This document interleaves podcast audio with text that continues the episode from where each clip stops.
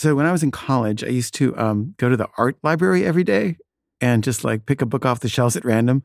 And I had this idea that if I would look at enough art, it would somehow make me a, a better artist, which I don't know if that's true or not, but that's what I thought. And one day I picked up a book about Joseph Cornell, the artist, and I um I just loved his work so much and I became kind of obsessed with it. And I read a thing about a woman that he was in love with who had stolen some of his boxes. And I remember thinking like, "Oh, that'd be a good movie idea." And it just kind of sat there in my head for about 20 years. And then one day I read a biography of Cornell that came out, you know, many years later. And there's a whole chapter about this episode. And so Joseph Cornell was a virgin his whole life. And he was a Christian scientist. So he kind of like was, you know, believed in asceticism, but he also had lust. Like, and I could relate to that kind of dichotomy or, or contradiction. And he was always falling in love with young women. And he was always giving them art because that's how he expressed love.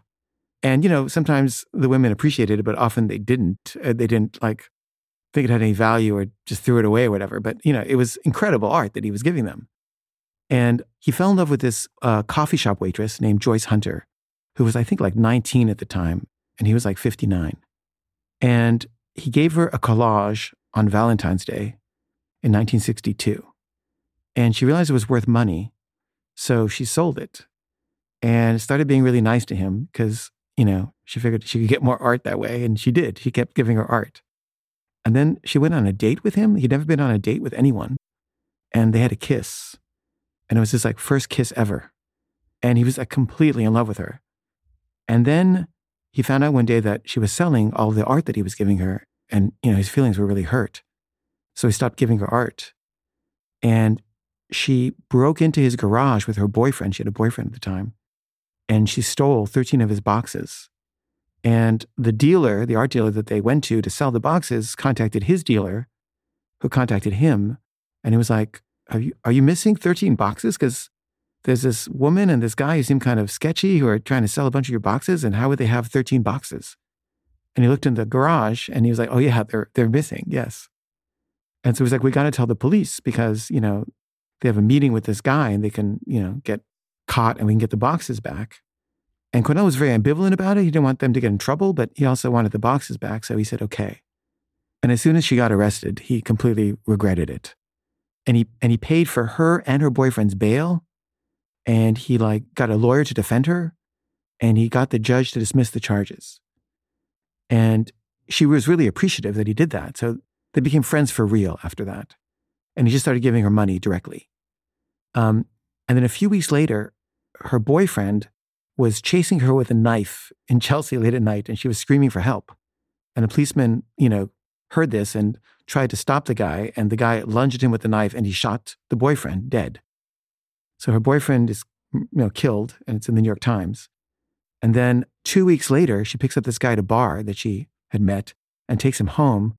And the guy just come out of an insane asylum and he murders her. And Cornell is asked to identify the body, and he made a film about her, and he also made a lot of art about her. And she also had a daughter. She had like a, a three year old daughter. And Cornell wanted to adopt the daughter. And he hired a private detective to uh, find the daughter, and the detective couldn't find her. And so it was just a mystery. What happened to Joyce's daughter? No one seemed to know. Certainly, Deborah Solomon, who wrote the biography, didn't know. And I decided to make a film about it. And I, I wrote a script. And um, in looking up online, you know, information about Joyce Hunter, there was a a website called uh, findagrave.com. And people would leave like little uh, notes, like virtual notes, like, uh, you know, oh, poor thing, hope she's in heaven with the angels or whatever. And they would leave virtual flowers. And I left a note and I just wrote, Does anyone know what happened to her daughter, Sharon? And it took a year and a half, but eventually somebody answered and said, Yeah, I know what happened to her. I'm her uncle. So I wrote to this guy and he told me her middle name. You know, her, her name was Sharon Hunter, but there's like thousands of Sharon Hunters. But he told me her middle name. And using her middle name, I was able to track her down. And he told me that the last time he saw her, she was a prostitute. And he was walking down the street at night and she accosted him for sex. And it was like her uncle. And, um, you know, it sounded bad, but I found her at like a housing project and I interviewed her. And she wasn't at all aware of what had happened. Like she wasn't aware about this whole Cornell thing. She didn't who Cornell was. She didn't that Cornell was going to adopt her. And what she didn't also know was that Cornell, you know, when he died, was worth millions.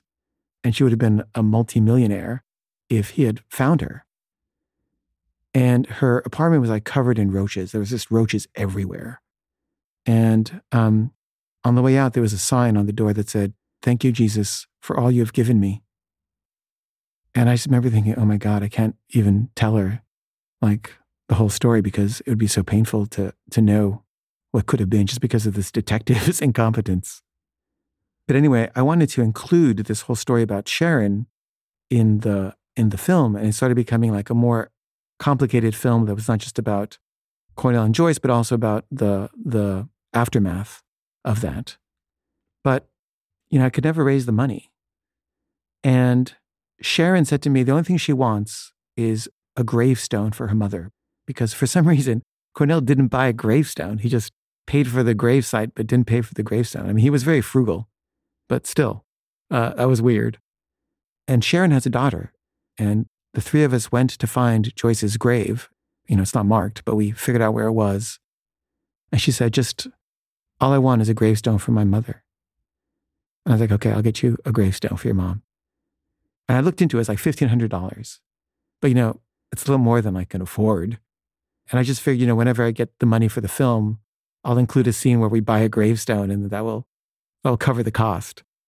Um, so I'm still trying to raise the money for that film, and I still hope to do that. And if I do, I will, I will buy a gravestone for Joyce Hunter.